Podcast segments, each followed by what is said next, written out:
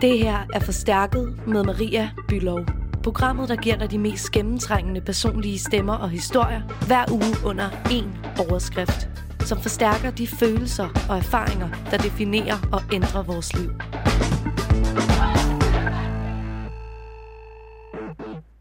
Vi er i august måned, og det betyder, at rigtig mange unge de lige nu leder efter et nyt hjem.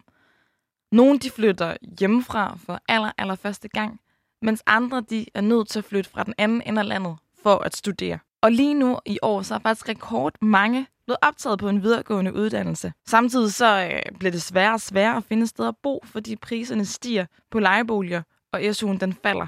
Så man har måske ikke sådan helt vildt mange penge at gøre godt med.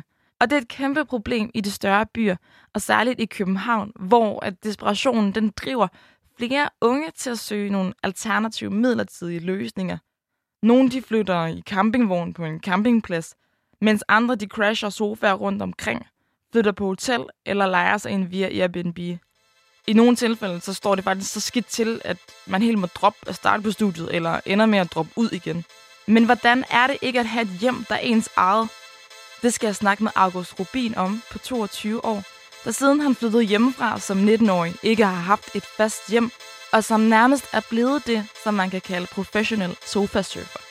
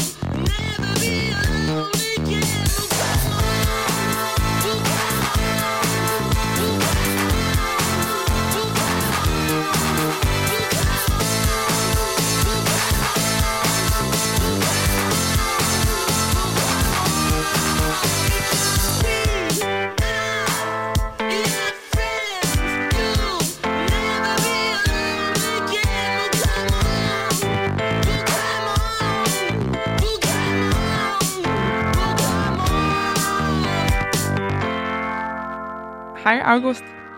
Hey, tak for at være her. Jamen, øh, du skal være så hjertelig velkommen. Øh, altså, August, øh, du er 22 år, men øh, vil du ikke sådan, fortælle lidt om, bare helt kort, hvem, hvem du er?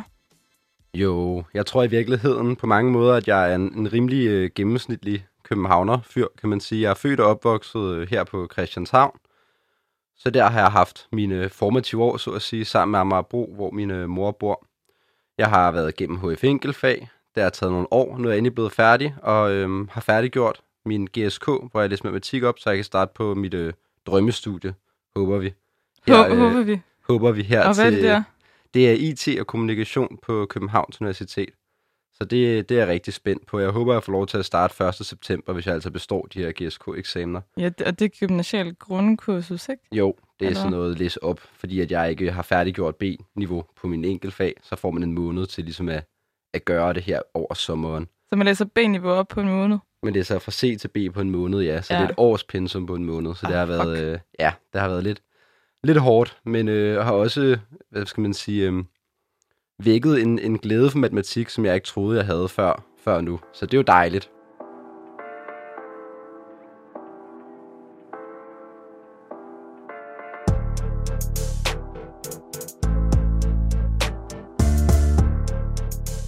August, du er 22 år, og øh, lige nu der har du øh, ikke et decideret hjem, som er dit eget. Øh, og du flyttede hjemmefra første gang som 19-årig. Ja. Øh, er godt nok født og opvokset i København, men, men øh, det har jo ikke været drøm at skulle flytte hjem igen til dine forældre. Det har jo været at klare dig selv og, og få dit eget hjem, øh, hvilket ikke er lykkedes. Hvad har du gjort indtil videre? Jamen altså sådan helt kort kan vi lige gennemgå min, min flyttehistorik, hvor jeg startede med at flytte til huset med lille kollektiv. Det fungerede ikke øh, super, men det er der ikke noget, noget ondt i. Øh, Udover det, så er jeg så senere øh, fremlejet fra forskellige folk, og jeg har øh, primært brugt min tid som udeboende på at sofasurfe. Øhm, og det har været, hvad skal man sige, det, det har ikke nødvendigvis været hårdt, men det har været øhm, en udfordring i forhold til at få den her base og det her hjem, der er mit eget. Det her med, at man ikke kan hænge sine egne plakater op på væggene. Man kan ikke øh, lave mad i sit eget køkken. Det bliver, det bliver en udfordring i ens dagligdag lige så stille, og det gør også, at man begynder at indrette sit liv uden at have en idé om, at man kan komme hjem igen. Man begynder at være klar til at have, have ting liggende forskellige steder.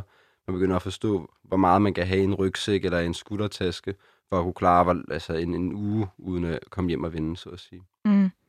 Kan du prøve at forklare om det her med altså sådan sofasurfer? Fordi det er jo lidt sådan et, altså et begreb, som jeg føler med, at jeg har stødt på nogle gange over de senere år, ikke? fordi at øh, jeg selv fra Nordjylland er flyttet til København i, ja i 2012, da jeg skulle starte på universitetet, øh, hvor jeg fik en, en fremlejet lejlighed, øh, hvor jeg boede et halvt år, og så skulle jeg ligesom finde noget nyt allerede, ikke? Øh, og jeg er lige for en måned siden flyttet for 8. gang faktisk, ja. Øh, så jeg er ikke engang en af dem, der har været hårdest ramt, men på 8 år svarer det jo til at være flyttet en gang om året.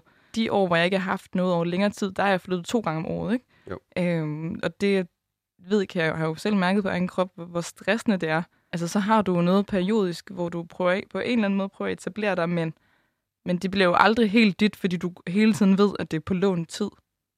Ja, det tror jeg i virkeligheden er essensen af det. Altså den sidste værelse jeg lejede, så gad jeg engang at hænge ting op på væggene.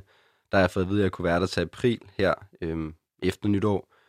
Det kunne jeg jo så ikke, siden jeg, jeg sidder her i dag og, og stadig ikke har et sted at bo, eller endnu en gang nok nærmere har et sted at bo. Mm. Men jeg tror, det, det gør noget mentalt. Altså man begynder at forberede sig på, at det ikke er fast.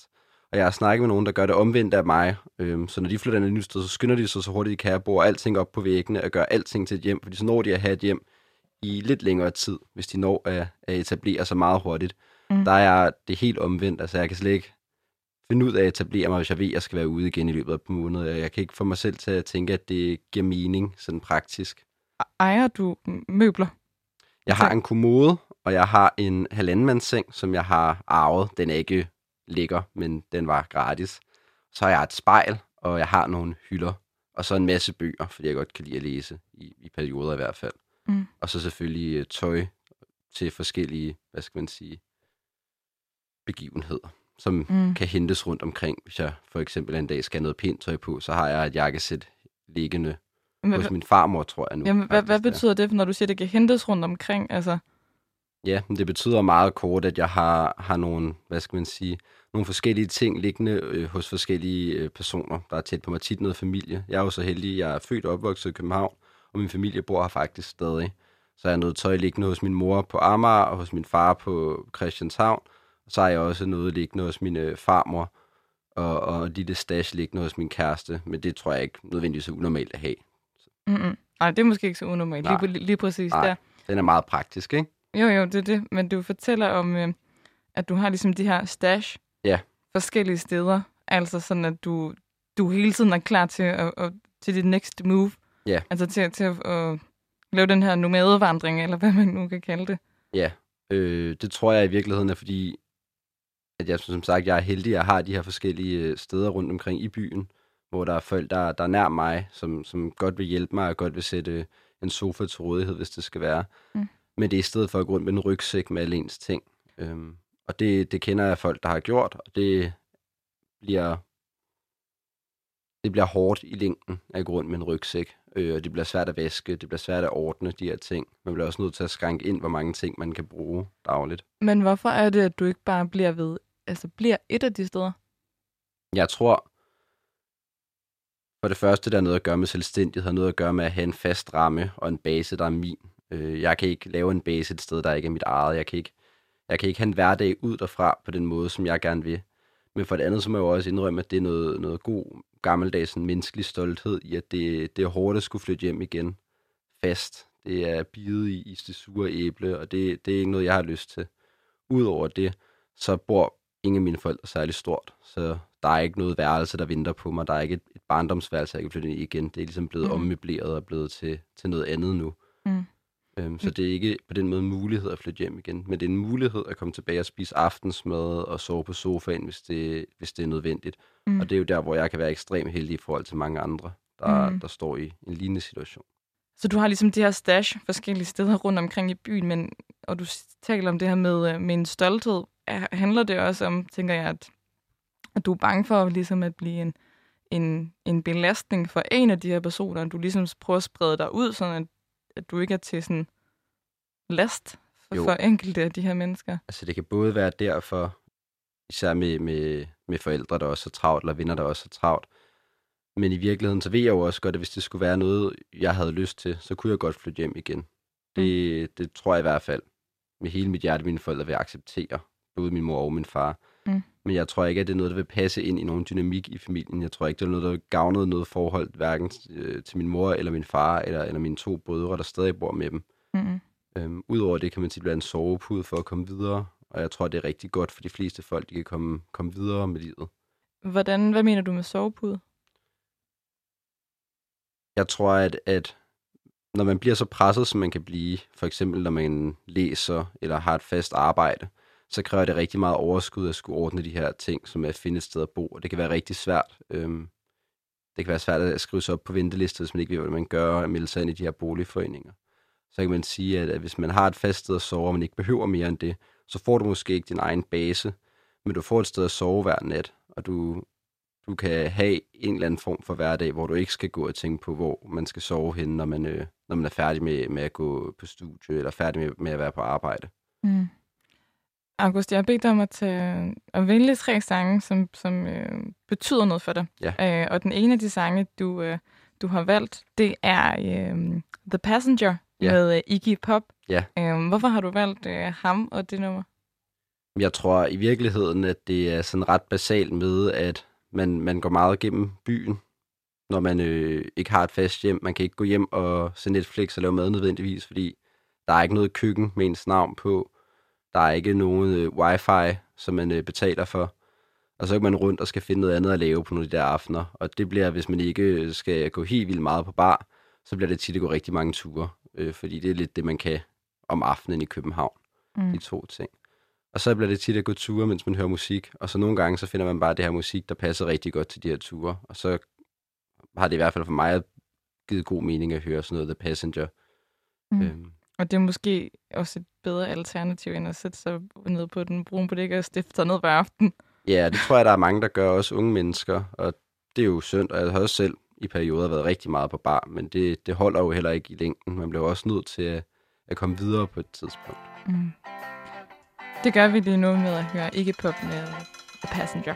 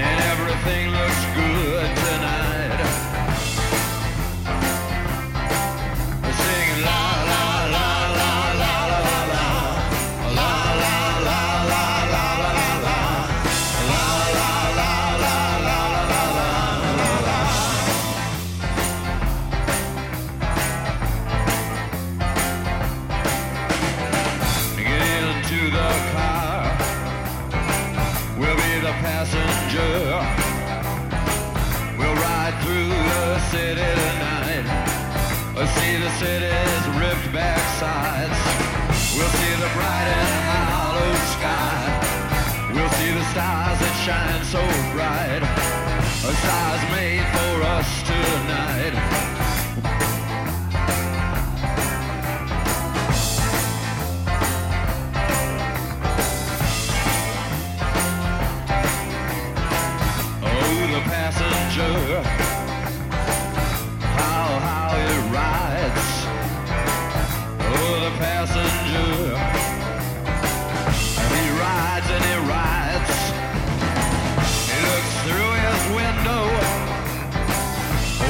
Does he see? He sees the side and hollow sky. He sees the stars come out tonight. He sees the city's ripped back sides. He sees the winding ocean drive.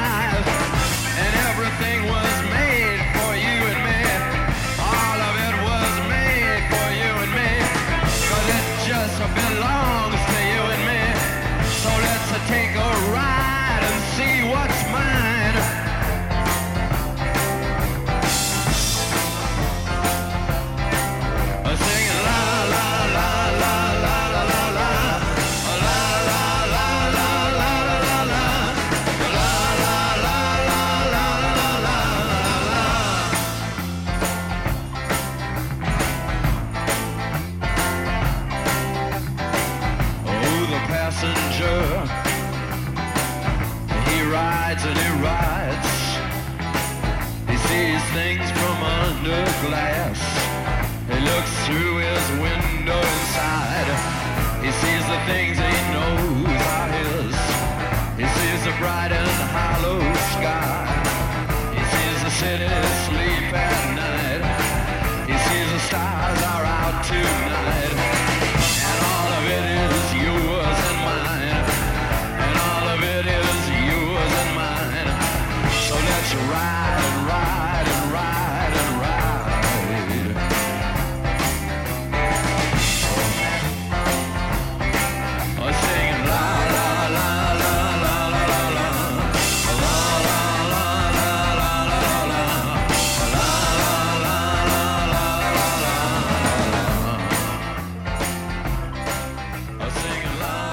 Det her med ikke at kunne finde en bolig som ung, øh, er jo ikke sådan er jo ikke noget nyt, og det er særligt ikke, altså, ikke sådan en, en nyhed i de, i de større øh, byer. Øh, og det er særligt folk til København, øh, og det er det hele året rundt, men, men også op til studiestart er det jo et massivt problem. Øh, og jeg ved, at du også, øh, faktisk også under corona her for ganske nylig, oplevede at øh, blive hjemløs. Ja. Øh, en periode, hvor man jo virkelig øh, har forstået værdien øh, af at have et hjem. Ja. Hvad skete der? Jamen, det var i virkeligheden, øh, for at sige det meget kort, en rigtig, rigtig god, hyggelig aften, der endte med at blive en rigtig dårlig aften. Jeg har været ude med at, at lave nogle, øh, nogle fede arrangementer sammen med en masse andre unge mennesker, noget, noget ungdomspolitik. Ham, jeg lejede et værelse fra, synes det var noget rigtig dumt, noget jeg havde lavet, så jeg fik en mail ved 12-tiden den nat, hvor, øh, hvor at titlen var ophørelse af lejekontrakt. Og så øh, føler man sig jo ligesom ikke velkommen til at gå hjem og sove den nat. Jeg havde en, øh, en måned, jeg kunne bo der, ifølge kontrakten selvfølgelig, men, men der er noget mærkeligt ved at gå hjem i en så lille lejlighed, øhm, hvor det er ens udlejer, der bor på den anden side af væggen, der er smidt en ud og, og så måneden ud. Mm. Og så ved jeg, at der er rigtig mange rigtig seje mennesker, der gør det alligevel, fordi det er deres ret, og de, er, de har, hvad skal man sige, de har mod på det og mod til det. Men tror du, du ville kunne sove der? Skal jeg sige, Men- det der med at falde i søvn, altså vide, at den person, som ikke ønsker, at du er der, er på den anden Nej. side af væggen. Og det var det, jeg ikke kunne. Men altså, kudos til alle dem, der bare er ligeglade. Altså, det er totalt flot klaret, men det var ikke mig. Jeg synes, det var øh, øh, decideret ubehageligt. og Jeg synes, det var en, en dårlig måde at aflyse en lejekontrakt. Mm. Især fordi, at det ikke var noget. Det var ikke, fordi jeg ikke havde betalt husleje. Det var ikke, fordi jeg ikke havde gjort ordentligt rent. Mm-mm. Der var en helt, helt ekstern ting fra hele den her lejeforhold, der gjorde så i sidste ende ikke måtte bo der længere. Men hvad skete der så herfra? Altså, du får den der mail, og vi er i marts måned, og det er sådan lige her nu, hvor altså, Mette Frederiksen nærmest... er- Altså, øh, altså det, det, er jo midt marts, hvor Mette Frederiksen lukker, Ja, lukker Danmark det, ned, det ikke? er to uger inden, ja. Og, og du får besked på, at du skal holde dig hjemme. Du skal blive hjemme i dit hjem. Du Ja. må ikke ud for en dør. Hvad gør man så i den situation, hvor man ikke har et hjem? Jamen, det spurgte jeg jo mig selv om, og så var klokken mange, så jeg, øhm, jeg var taget hjem til min kæreste, så jeg snakkede med hende om det, og var meget, meget ked af det. Øhm, meget, meget chokeret, tror jeg i virkeligheden også. Øhm, men så tænkte jeg, at det bedste, man kan gøre, det er at sove på det. Og så gik vi i seng, og så vågnede vi dagen efter, og... Øhm, men øh, så skete det, som der sker for rigtig mange, at øh, havde en veninde, der havde et andet værelse, som jeg kunne låne. Og det var så der, jeg boede indtil for nyligt, øh, hvor jeg havde fået fortalt, at jeg kunne være til april. Mm. Det kunne jeg så ikke af nogle, nogle helt andre grunde. Øhm, men så fik jeg lov til at bo der fra, så allerede fra slut marts, start, øh, slut april, tror jeg. Okay, så der, du når ligesom at komme videre via en anden kontakt, Ja, og, får, bor, og og får lov til at fremleje endnu et værelse. en, i øhm. en knap en måned. Ja, og det er jo mirakuløst, det der held, som, som jeg tror, der er rigtig mange, der kan leve på, øhm, og rigtig længe. Problemet er, øhm, synes jeg, at så længe du fremlejer og har det her værelseshopperi, har du ikke nogen, du har aldrig nogen sikkerhed, fordi der er altid nogen, der kan aflyse dig og annullere dig. Der er altid nogen, der kan sige sig sure på dig, eller simpelthen bare øh, skal videre med deres liv, og, og selv bliver nødt til at opsige den officielle Mhm. lejekontrakt, som du så Ja, og fremlejer som, på. og som lejer, så står man jo tit der, og specielt som ung, ikke? og har måske ikke sådan særlig mange penge, og bliver lidt nødt til at sige ja til det, man, det, man bliver tilbudt. Ja. Øhm, og, og, og er jo tit og ofte måske desperat nok til at bare tage det, der lige er på hånden. Ja. Øh, fordi alternativet er jo ingenting. Præcis, og det var det, der skete her, og det var jo selvfølgelig rart at få et sted at bo så hurtigt, og igen, det var det her lykkeheld, altså lykketræf.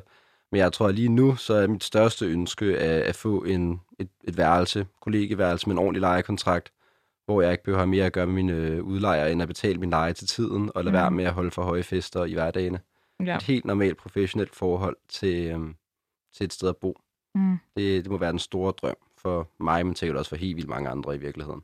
Mm. I virkeligheden en meget simpel drøm. Ja, yeah. det er en tag over hovedet. Det, det skal man ikke kæmpe sig af. Mm-hmm.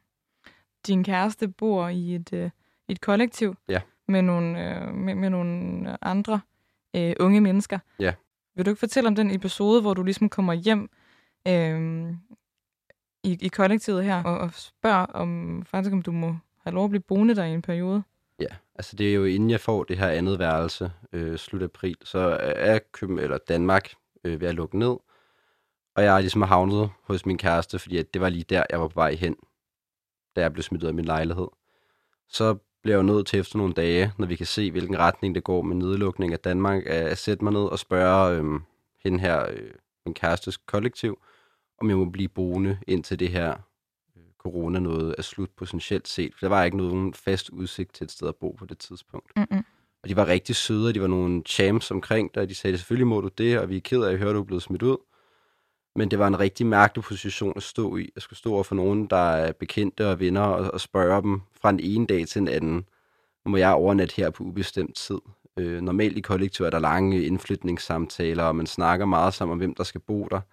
Og så kom jeg på en eller anden måde og blev nødt til, at de blev nødt til at tage stilling fra den ene dag til den anden. Hvad sagde du? Jeg forklarede dem, hvad der var sket, og de sagde, at det er vi ked af at høre, og så forklarede jeg, at det så ud til, at Danmark så ud til at lukke ned, og mine, ja, jeg havde ikke rigtig nogen andre steder til hen. Min, øh, min ene bror er sådan i risikozonen, så det var måske ikke så smart at tage derhen, hvis man skulle have en hverdag, som jeg skulle. Mm-hmm.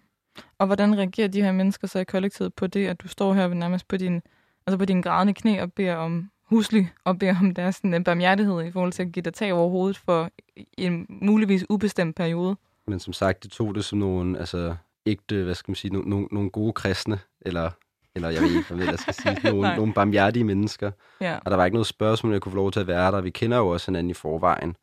Men jeg synes, det var et mærkeligt sted at stå i forhold til dem, og det er en mærkelig måde at bygge en relation op til dem. Mm. Øh, man kan sige, at det bliver med at blive rigtig hyggeligt. Jeg kender dem bedre nu, efter at have været lukket inde med dem en, en måned eller to intensivt. Så Ja, ja, det var i den her corona-lockdown, som jeg tror, alle, alle i Danmark nok må kende til på en eller anden måde. Ja. Ikke? Men det var i hvert fald en, som du siger, en mærkelig stemning i kollektivet. Har det en mærkelig stemning, eller det er en, det er en mærkelig situation at være i.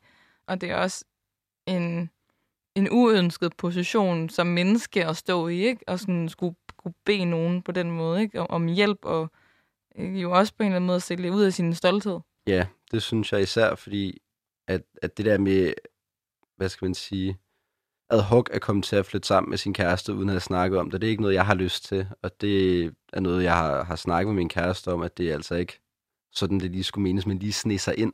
Mm-mm. Øh, men det er i hvert fald ikke noget, der har været ret for mig, og jeg tror, det er noget, der er rigtig dårligt for at bygge både romantiske og venskabelige relationer, hvor man bliver afhængig af hinanden. Mm. Og øh, i den tid var jeg jo rimelig afhængig af dem, fordi hvis jeg gjorde noget, de var virkelig sure over, havde de jo alt ret til at sige, nu kan du altså ikke være her mere, du har, hvad skal man sige, overstayed your welcome.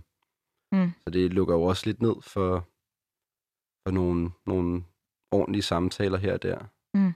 Men hvordan, altså, lærte du ligesom at være i det? Eller hvad? Jeg lærte at være i det, og der var ikke nogen problemer, som sagt, som, som hvad jeg ved af, andet end at jeg har og havde den her følelse af at, Mm. at være til gene og at snige mig ind. Så er der jo også det med, at hvis man bor der, så skal man jo, så synes jeg i hvert fald, at det ville være fint, hvis jeg betalte husleje og hjælp med rengøring og alle de her ting, man jo gør, hvis man bor et sted. Men jeg bor der jo ikke, jeg er jo gæst. Mm. Så man faldt i den her mellemting, hvor jeg ikke synes, jeg kunne gøre nok for at være, for, altså, være velkommen. Jeg synes ikke, jeg fortjente at være der på den måde, som jeg fik lov til at være der. Mm. Og det gør jo simpelthen for evigt på en eller anden måde står i gæld til de her mennesker, der er super gode, og deres hjerte er lukket mig ind. Men det er en mærkelig... Hvad mener du med, at du ikke føler dig, føler dig fortjent til at være der? Jeg synes, at hvis man bor et sted, så skal man, man skal passe sit, man skal passe sine pligter, så at sige. Du skal betale leje, hvis du bor til leje. Du skal hjælpe med at gøre rent, hvis at du bruger køkkenet. Alle de her rimelig basale ting i virkeligheden.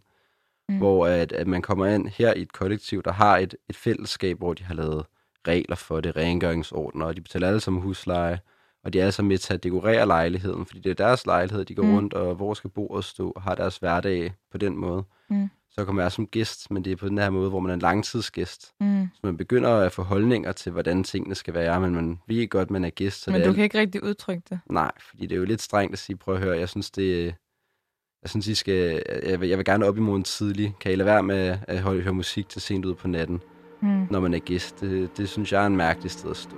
Mm. Det kan jeg virkelig godt forstå.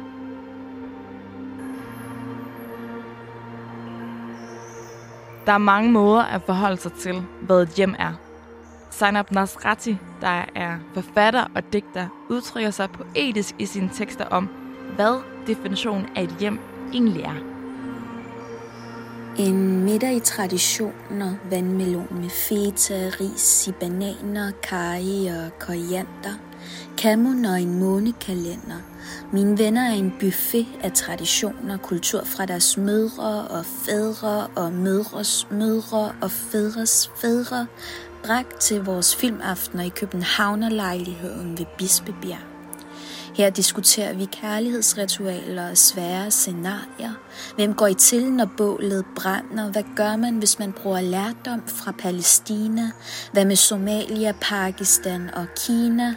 Med begge hænder fylder vi festligt vores tallerkener med hinandens gengivelser, hukommelser og forfædres forståelser. Jeg er rig i deres selskab og spiser bare mæt i hjerteprikkende historier.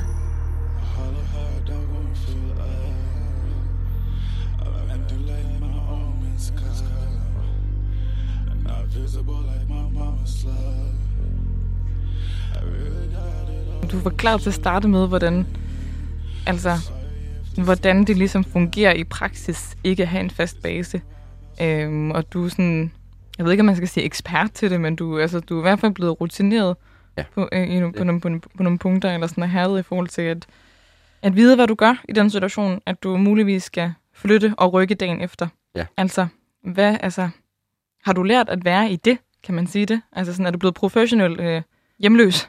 Jamen, jeg tror måske, jeg lidt for godt har lært det, og det bliver noget med, at man er meget hurtigt klar til at smide ting ud, selv værdifulde ting. Hvis man øh, nu, skulle, nu har jeg fået et lagerrum til mine ting, øhm, en kælder eller et loft et sted, ikke? Mm. Men jeg var ret klar til at smide alle mine møbler ud, for eksempel, fordi det er ubestemt, hvor længe man kan, altså hvor længe man skal stå, stå uden sted at bo. Mm. Selvom møblerne kan være penge værd og have fiktionsværdi, så har man jo ikke, man kan jo ikke stille noget op med dem, hvis man ikke har et sted at sætte dem.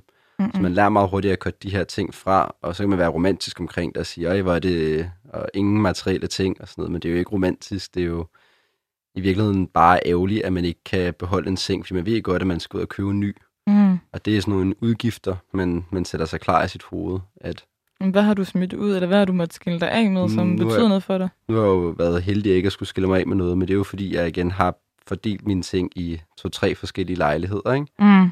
Så når, det bliver, når, når jeg engang 7 i 13 snart får et sted at bo, så kræver det også, at flyttebilen skal forbi to-tre forskellige steder og hente ting. Mm. Så det, det er sover til en anden dag, ikke? Det sover til en anden dag. Men jeg tror mentalt, man når at være klar på, at man, de ting, man har, er ting, man kan bruge. Mm. Øhm, og det er ikke på den her nye designerminimalistiske måde. Det er sådan en helt konkret. Man skal bruge nogle ting. Du skal bruge øh, noget praktisk tøj, noget rent undertøj. Du skal kunne komme i bad. Men så, så er der jo også de her ting, som man ikke snakker som om, der ikke er de her romantiske øh, living off the road. Det er sådan, du skal jo også bruge et pænt sæt tøj, hvis du på et tidspunkt skal til bryllup eller til en eller anden fest, hvor det er nødvendigt. Eller du skal i radioen. eller skal i radioen. Der, der ved dem, det er udseende af alting i radioen. Det ved vi alle sammen, ikke? Jeg Men kan sige, at du ser godt ud. Du har pænt uh, sort skjorte og, og Jo, sorte, sorte bukser Jo, tak. De er også dejligt luftige her i varmen, faktisk. Så det er skønt. Der er også noget praktisk ved det, ikke? Mm. Men nej, det er ikke for, det er for at sige, det er ikke romantisk. Det er sådan, du skal bruge en computer. Den vejer altså også noget. Billige computer vejer mere. Så der er sådan en helt udgiftsting. Det bliver hårdere og hårdere, jo færre penge du har. Mm. Fordi du kan ikke købe smarte løsninger, hvis du ikke har penge til at købe smarte løsninger. Sådan har jeg faktisk aldrig tænkt over det, men øh, det, og det lyder meget øh, privilegieblindt, øh, skulle jeg til at sige. Men, øh, men det er jo rigtigt, altså. Jeg tror, øh, nu har jeg et, et, fast hjem nu, altså sådan, men, men det der med, at hvis man tager afsted klokken, altså jeg har jo prøvet at stå op klokken 6 om morgenen og vide, okay, men jeg har program indtil klokken 23 om aftenen, og bære på sådan en rygsæk, ikke? det kan man godt klare en dag. Ja. Men, men at klare det over en længere periode på ubestemt tid, det er næsten ikke til at bære. Nej. Det, det holder man ikke mentalt til i lang tid. Nej, det er der, hvor jeg har været totalt heldig at have de her øh, sociale ressourcer rundt omkring i byen, og have familie, der stadig bor og har rigtig gode venner og sådan noget. Så, så jeg, jeg klarer mig ret fint. Mm. Og det gør jo så også, at jeg, altså, jeg har så meget overblik over det, at jeg kan snakke om det, og Mm. mm. håber at komme med nogle forholdsvis vel- velreflekterede tanker om det. Mm. Mm. Men jeg tror, at der er folk, øh, der lige nu også går rundt med den her rygsæk, og ikke nødvendigvis har så meget tid til at tænke over, hvor uretfærdigt det faktisk er, at de skal gå rundt med en rygsæk med alt de ejer. Mhm. Øhm, August, øh, det andet nummer, du har med, det er Neil Young med My My Hey Hey. simpelthen. Hvorfor skal vi høre det? Jeg tror i virkeligheden, at det, det kommer fra et, øh, et minde, hvor jeg med en kammerat sad på en bar, og vi begge to i den periode følte os lidt rodløse. Jeg tror, vi, jeg tror, han var ved at skifte studie, og jeg tror, at jeg, ja, jeg tror, jeg var midt i min HF enkeltfag, måske var jeg lige droppet ud af gymnasiet, hvem ved. Øhm, og så hørte vi den på en bar, og så gik vi hele vejen fra Christianshavn til, til Valby, mens vi hørte den og snakkede om livet, og så tror jeg et par måneder efter, vi, vi kiggede hinanden i øjnene og fandt ud af, at at det var godt, så længe det varede, men nu skulle vi videre. Så det var sådan en, hvad skal man sige, en, en sang eller en stemning, der lidt op til en beslutning om, at, at der skulle styr på ting igen. Mm. Og det er der også kommet for, altså, for os begge to, Mm. andet end jeg ikke har et sted at bo. Mm.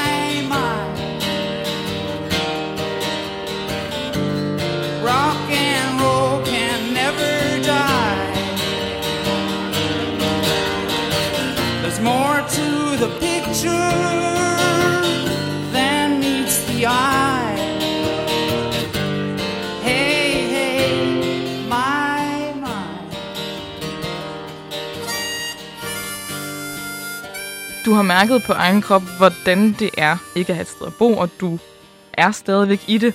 Øh, men, men det har ligesom fået dig til på en måde lidt mere professionelt at, at gå ind i det. Øh, vil du ikke lige prøve at forklare om det? Jo. Jeg tror i virkeligheden meget, at den her professionelle interesse kom efter, jeg var øh, her midt i corona, øh, fik at vide, at jeg ikke jeg, jeg var smidt ud af mit værelse. Hvor jeg begyndte at kigge, efter at snakke med min venindens far, advokaten, begyndte at kigge på, hvilke regler der faktisk er, når du fremlejer. Fordi jeg ved, der er rigtig mange studerende, hvis ikke majoriteten, Mm. der fremlejer værelser, når de skal studere. Mm. Og jeg fandt ud af, at der er pinligt få rettigheder for fremlejere. Der er faktisk færre rettigheder for fremlejere, end der er for lejere. Det er, fordi de falder i den her lille ekstra nuk. Altså, du kan jo øh, fremleje fra en, en, der ejer en lejlighed, men du kan også fremleje fra en anden lejer. Og ret ofte er de her fremlejere egentlig ikke helt legale. Mm-hmm. Det er ret, altså det, det er ofte, man ser nogen, der har et ekstra værelse, og så leger de det ud, men det er ikke noget, de helt må. Mm-hmm. Til gengæld kan man sige, at det bliver lettere at betale en husleje for dem, der lejer ud, og dem, der fremlejer, får lov til at bo et sted. Så mm. på Mhm. den måde kan man sige, at det hele giver jo mening. Til gengæld så tror jeg også, at man kan se, at der, der altså det kan være, at det er mig, der er kynisk, der går spekulation i det, og det giver et mærkeligt magtforhold, som man kan se med ens roomies, der faktisk skal smide en ud af, af ens hjem, som, Mm. mm. som jeg jo prøvede, ikke? Jo, og det bliver altid lidt sådan en følelse af at gå på liste til. Man kan i hvert fald aldrig være, det, ved jeg, det kan man måske godt, men det er svært at være venner med nogen, der har magten til at smide en ud af ens hjem, hvis at, at de bliver sure på en. Mm. Og det var jo det, der skete for mig. Der var en, der blev sur på mig, der, fordi at han havde fået et forældrekøb, kunne smide mig ud af lejligheden. Mm. Og det er, jo, det er jo lidt tageligt, synes jeg, for at sige det mildt. Så udover det, så er, ja, er jeg jo frustreret som så mange andre unge mennesker over, at man har sagt, sagt, man vil bygge almene boliger, sagt, man vil bygge studieboliger i snart et år 10 nu, og man faktisk er, er så langt fra at indfri det mål, at det er begyndt at være pinligt. Øhm, Mm. men øh, det, er jo, det er jo svært at gøre noget ved, og jeg, jeg er da sikker på, at der er mange gode ildsjæle, også øh, blandt politikerne, der prøver på at gøre alt, hvad de kan, men, men det er jo bare et svært problem, og det er jo et problem, som vi må løse. Mm. I hvert fald, hvis vi gerne vil som samfund, hvis vi gerne vil have, at alle studerende kan få et sted at bo. Mm. Det, jo, det må vi jo også lige gøre op, om vi vil som samfund prioritere det. Jeg giver alle steder bo.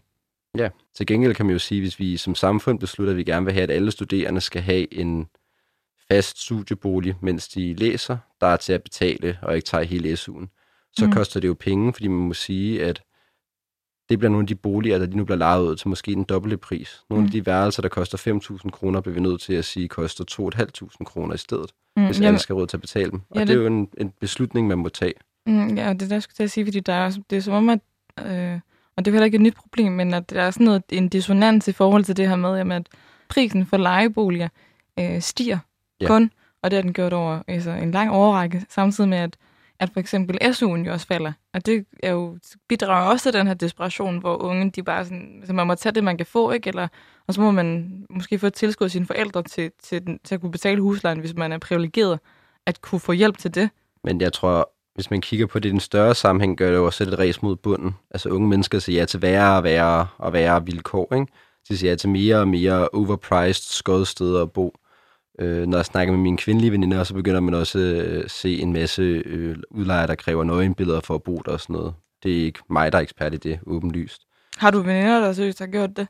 Jeg har ikke gjort det, men der er mange, der- har fået at vide, at, at det er en del af det. Øhm, og så siger de pænt nej tak. Men øh, What the jeg aldrig nogensinde hørt om. Jeg, jeg, er sådan, jeg er virkelig chokeret. ja, Det er fuldstændig sindssygt, det der.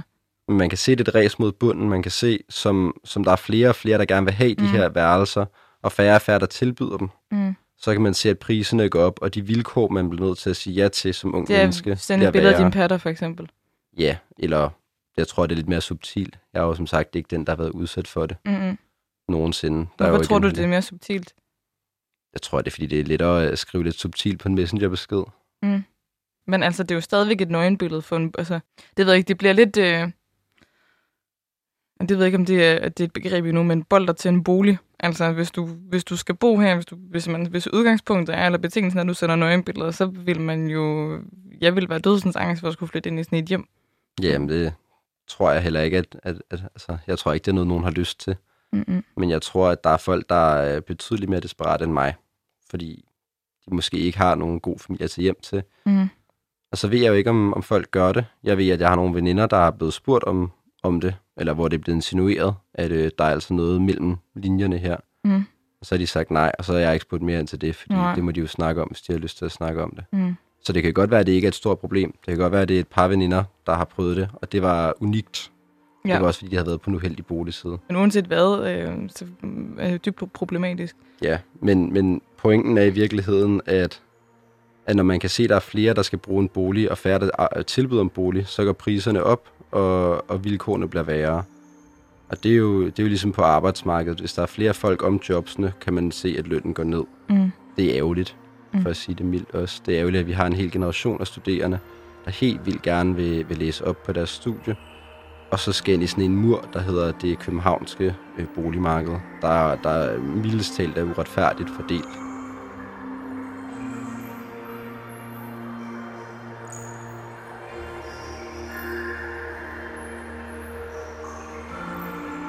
Københavnske synsvinkler.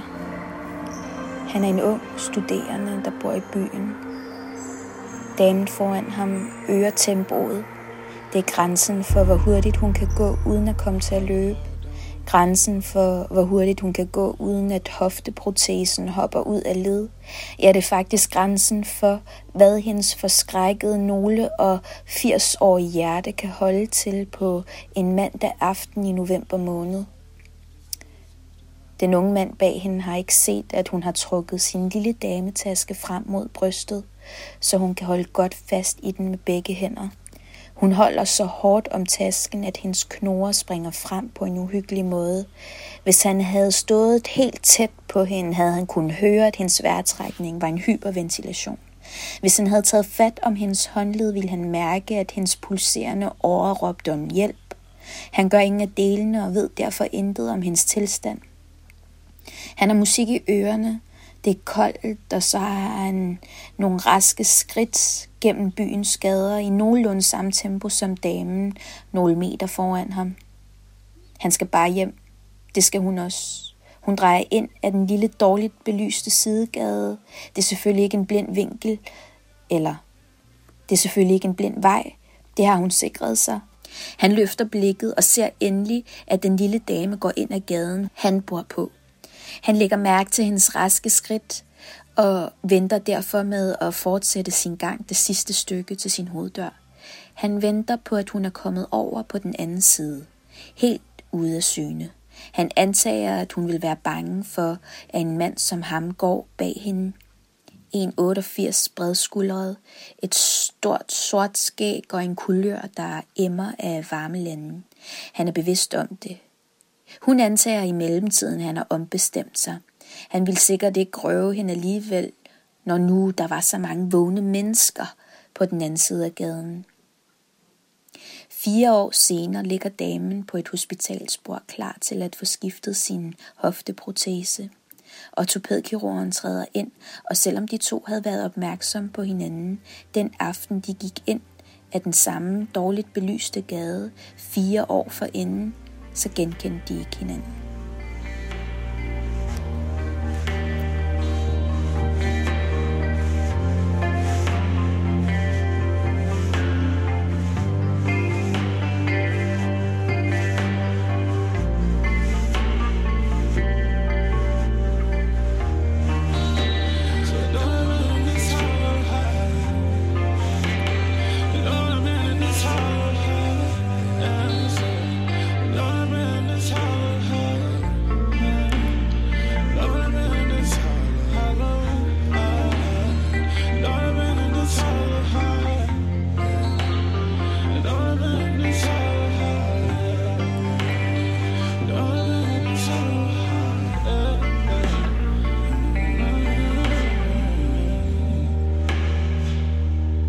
Men August, altså, du skal starte på, KU lige om lidt, den 1. september.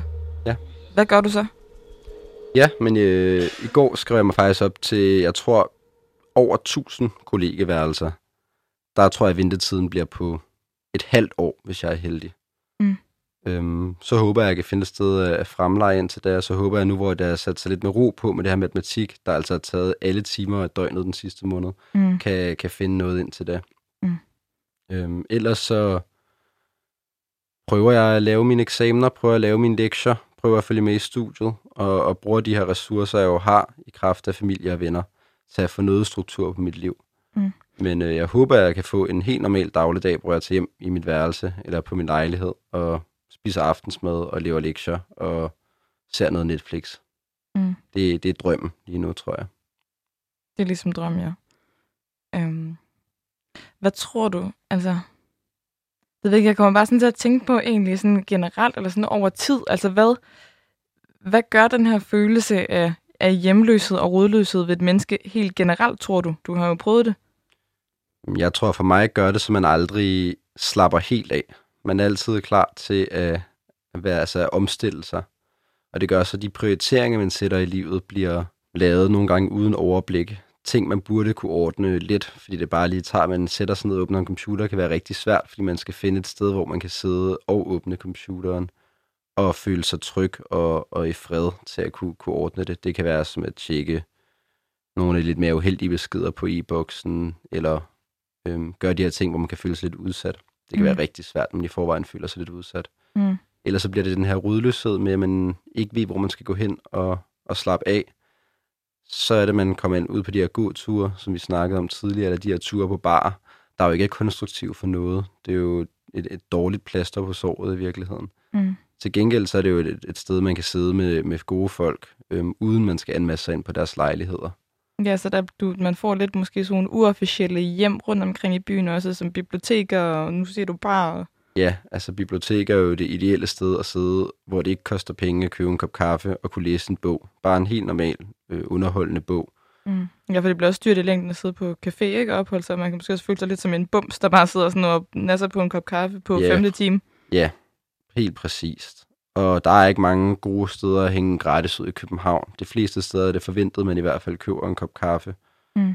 Øhm, og så er der det sociale med, at hvis man skal mødes med nogen af deres ligemænd, så kan man jo heller ikke altid være hjemme hos dem, så er man jo gæst igen. Ja, det er kan heller ikke altid- rigtig invitere venner på biblioteket. Nej, altså det kan man godt, men Ja. så sidder man der og kukkelurer lidt, og det er jo ikke altid det, det mest hyggelige sted at hænge. Nå, nej, det bliver også hurtigt lidt mærkeligt, ikke? Jo, og især her i corona, hvor man kan se, at bibliotekerne er lukket, så har det været rigtig svært. Øhm, Mm. Så er der mange gode ture, men man har ikke kunnet tage hjem og slappe af. Fordi Mm. der er ikke noget hjem at tage hjem til at slappe af i. Jeg håber virkelig for dig, at du, at du får et hjem meget snart. Det sidste nummer, du har med, det er Justice med uh, One Minute to Midnight, som er sådan en, et kæmpe bangernummer sammenlignet med de andre. Hvorfor det? Men det tror jeg, fordi at nogle gange, så har man brug for et kæmpe bangernummer, og nogle gange, så dur det ikke at høre på, på nogle, nogle fyre synge om, hvor, hvor hårdt det er. Nogle gange, så skal det bare være noget op på beatet, og så Nu i skal det gang. bare...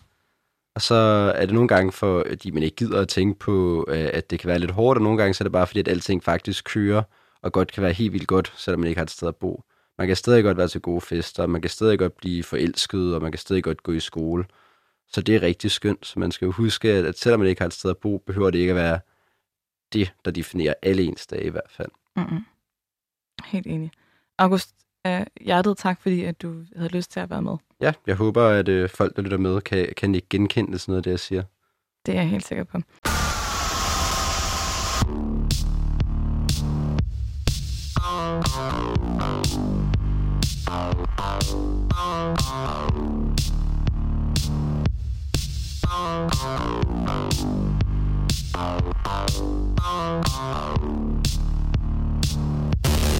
Oh Oh